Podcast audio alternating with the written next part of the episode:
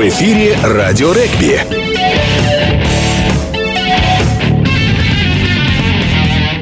Добрый день, уважаемые любители регби. Сегодня четверг, а значит в эфире передача «Радио регби». С вами я, Антон Хальзов.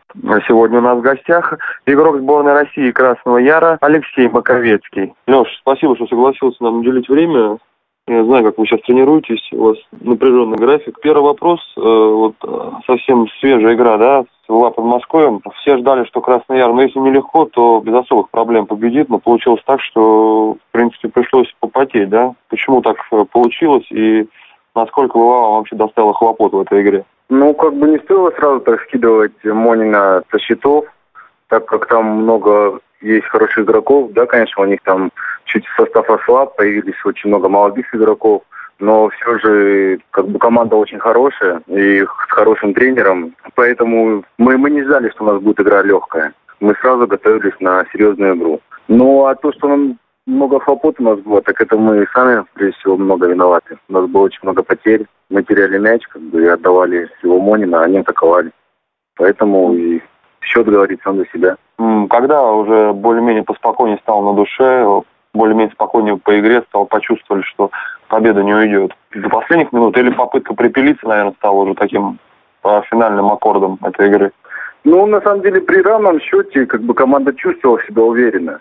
Как бы мы все, все старались играть в пас, не закрывали игру, все раскрыты были, не зажаты. Вот. Уверенно вроде бы шли. Но когда попытку положили, конечно, стало всем полегче, покомфортнее. А после второй, конечно, все выдохнули. Угу.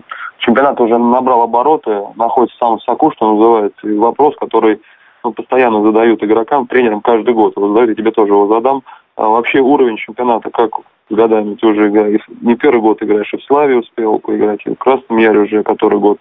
Что скажешь, уровень чемпионата как у нас стране? Ну, старается расти, игроки набираются опыта, и еще все многое зависит от судей. Если судьи очень грамотно судят, как бы стараются, чтобы проходила игра чистая, быстрая, то и уровень игры растет.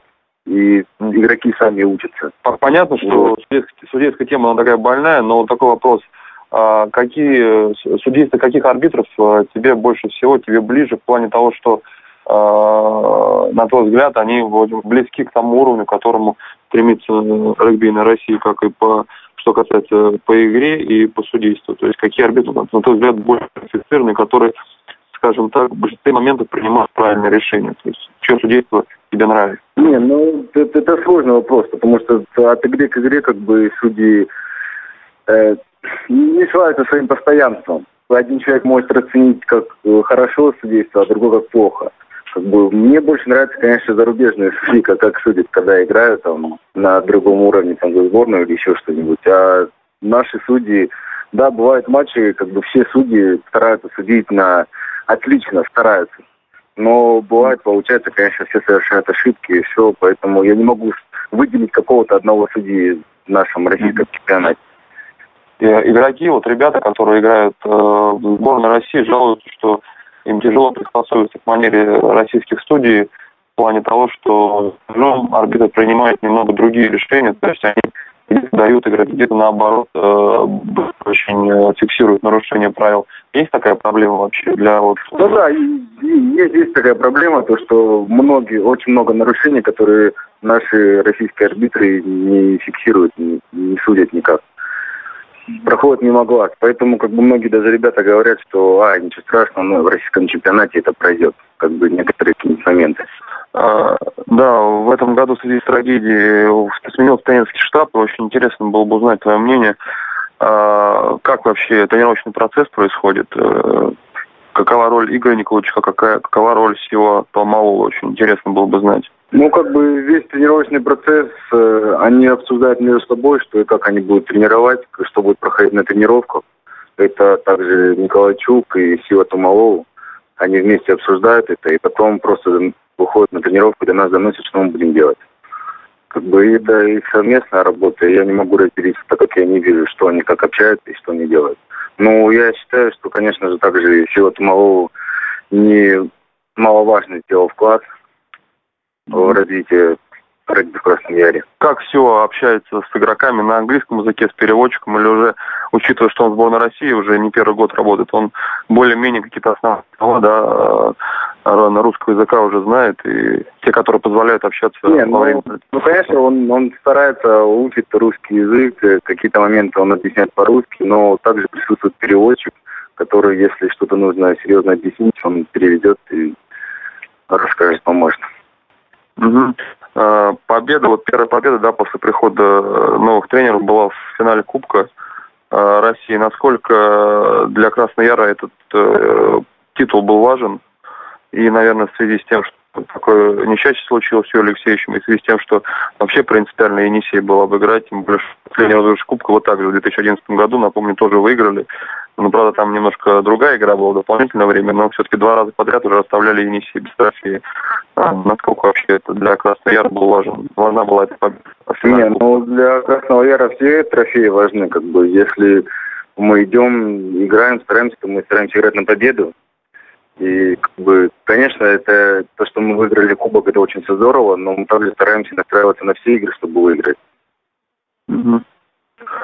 А, перейдем тогда к, к сборной России по регби, в которую ты играешь в том составе, постоянно вызываешься. А, большинство болельщиков э, волнует эта тема, потому что не Кубок мира и весной следующего года определится, какая, какие команды от Европы пойдут напрямую, будут стыковые матчи играть. В связи с этим вопрос вот по прошедшему первому кругу Кубка Европейских наций, а, чего не хватило сборной России в матчах против Румынии и Грузии, учитывая, что обе встречи могли закончиться, ну, наверное, победой сборной России. Не только там бонусными очками за поражение, но и победой, потому что и в том, и в другом случае шансы были очень неплохие. Почему никак вот не удается переломить это ну, с Грузией ну, связано? Ну, вам давайте начнем с Румынии, так мы сначала mm-hmm. с ними играли. Угу. Вот, ну, в Румынии мы выиграли, все довольно-таки хорошо складывалось для нас 60 минут. А потом чуть-чуть, наверное, подустали и не хватило дисциплины именно того момента, что нужно, как бы, может, закрыть мяч, там, не лезть в офсайд. Именно вот этого аспекта нам, как дисциплина игры, вообще нам не хватило, и поэтому мы проиграли. С Грузией нам просто, просто не повезло. В, это, в этот день нам не везло, так как э, грузины заработали очень много штрафных, которые мы могли пробивать. У Игоря Ключника очень хорошая нога, но в этот день как бы, нам не везло со штрафными и никак не хотели лететь в ворота. То есть э, в этой игре, если убрать счет, можно сказать, что сборная России вот в данной отчетной игре не, не уступила Грузии. Можно так ну, сказать? Я, я, я считаю, нет, не уступила. Угу. А, второй круг.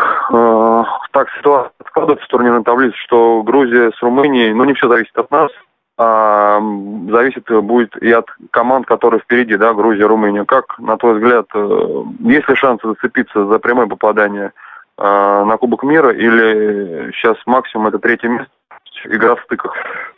Ну, если будем настраиваться на все, на каждую игру из Румынии, из Грузии, то, конечно, их возможно победить, это реально для нас. Но с другой стороны, я не люблю загадывать.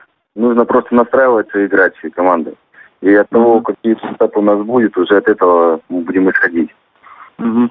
Потому что так, такой вопрос еще, вот э, момент такой существует, да, психологический, что такие бывают встречи, да, э, все для нашей команды складывается хорошо, но наступает потом перелом в игре, и вот эпизод, когда надо добить соперника, дожать его, у ребят не получается, и идет обратная реакция, соперник, соперник удается духом, и он переворачивает ход игры, занося порой какие-то такие попытки, ну, немного шальные, что, как говорится. То есть после перехватов убегает с своей половины поля. Существует такая проблема? Или, может быть, я ошибаюсь? И это, наверное, в принципе, больше психологический момент, чем игровые компоненты. Да, ну, может, это не скорее психологический момент, просто от усталости. Когда люди начинают уставать, э, терять концентрацию. И от этого идет, там, может теряться мяч, там, про ту, ту же самую дисциплину. Кто-то может там играть вне игры, лезть в офсайде.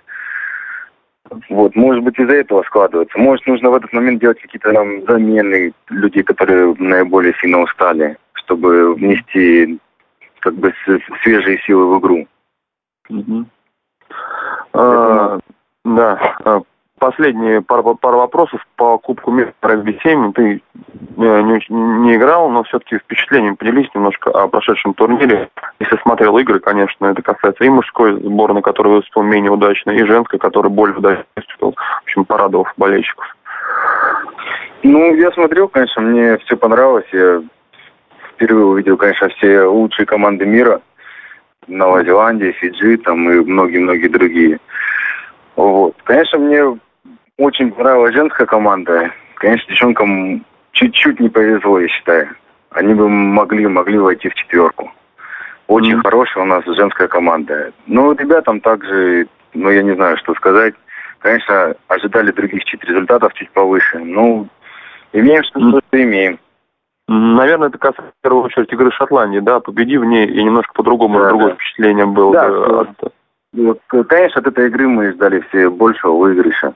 Ну, все равно, я болею за Россию, так что никуда от нее не денешься.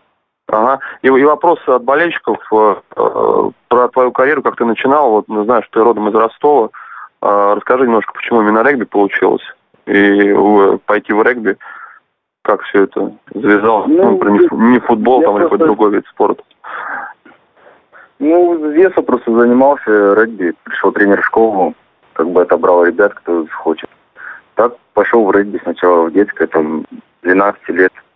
Играл с мячом, играл, играл. Но как бы я не считал, что там, это будет мне серьезно, что-то я пойду в премьеру там или еще что-то. Просто мне это нравилось. Mm-hmm. Нравилось, я параллельно учился, потом закончил институт, и мне просто предложили, если хочешь, вот можно попробовать там играть. Ну, я сначала думал, ну, можно годик-два поиграть. Ну, пошел в славу, меня взяли. Mm-hmm. И так получилось, что играю до сих пор. Угу. А именно в Ростове сейчас какие-то предпосылки к тому, что команда может появиться там хотя бы выше есть, или ты, находясь так далеко от города, не следишь и не знаешь? Ну да, это сложно, так как я в город приезжаю там в году лишь месяц бываю то мне сложно, конечно, так судить. Но просто в Таганроге вот есть, и некоторые ребята из Ростова играют в Таганрог. Я вот это знаю. А так, такой информации большой нету. Угу. Все же, спасибо тебе большое, спасибо, что уделил время. Удачи в матче за Красный Яр, удачи в матче за сборную, и чтобы обошлось и обходилось все всегда без травм. Еще раз спасибо тебе. Спасибо спасибо. Напоминаю, что наша передача выходит каждый четверг в 14.00 по московскому времени. С вами был я, Халидов. До новых встреч. Эфире «Радио Регби».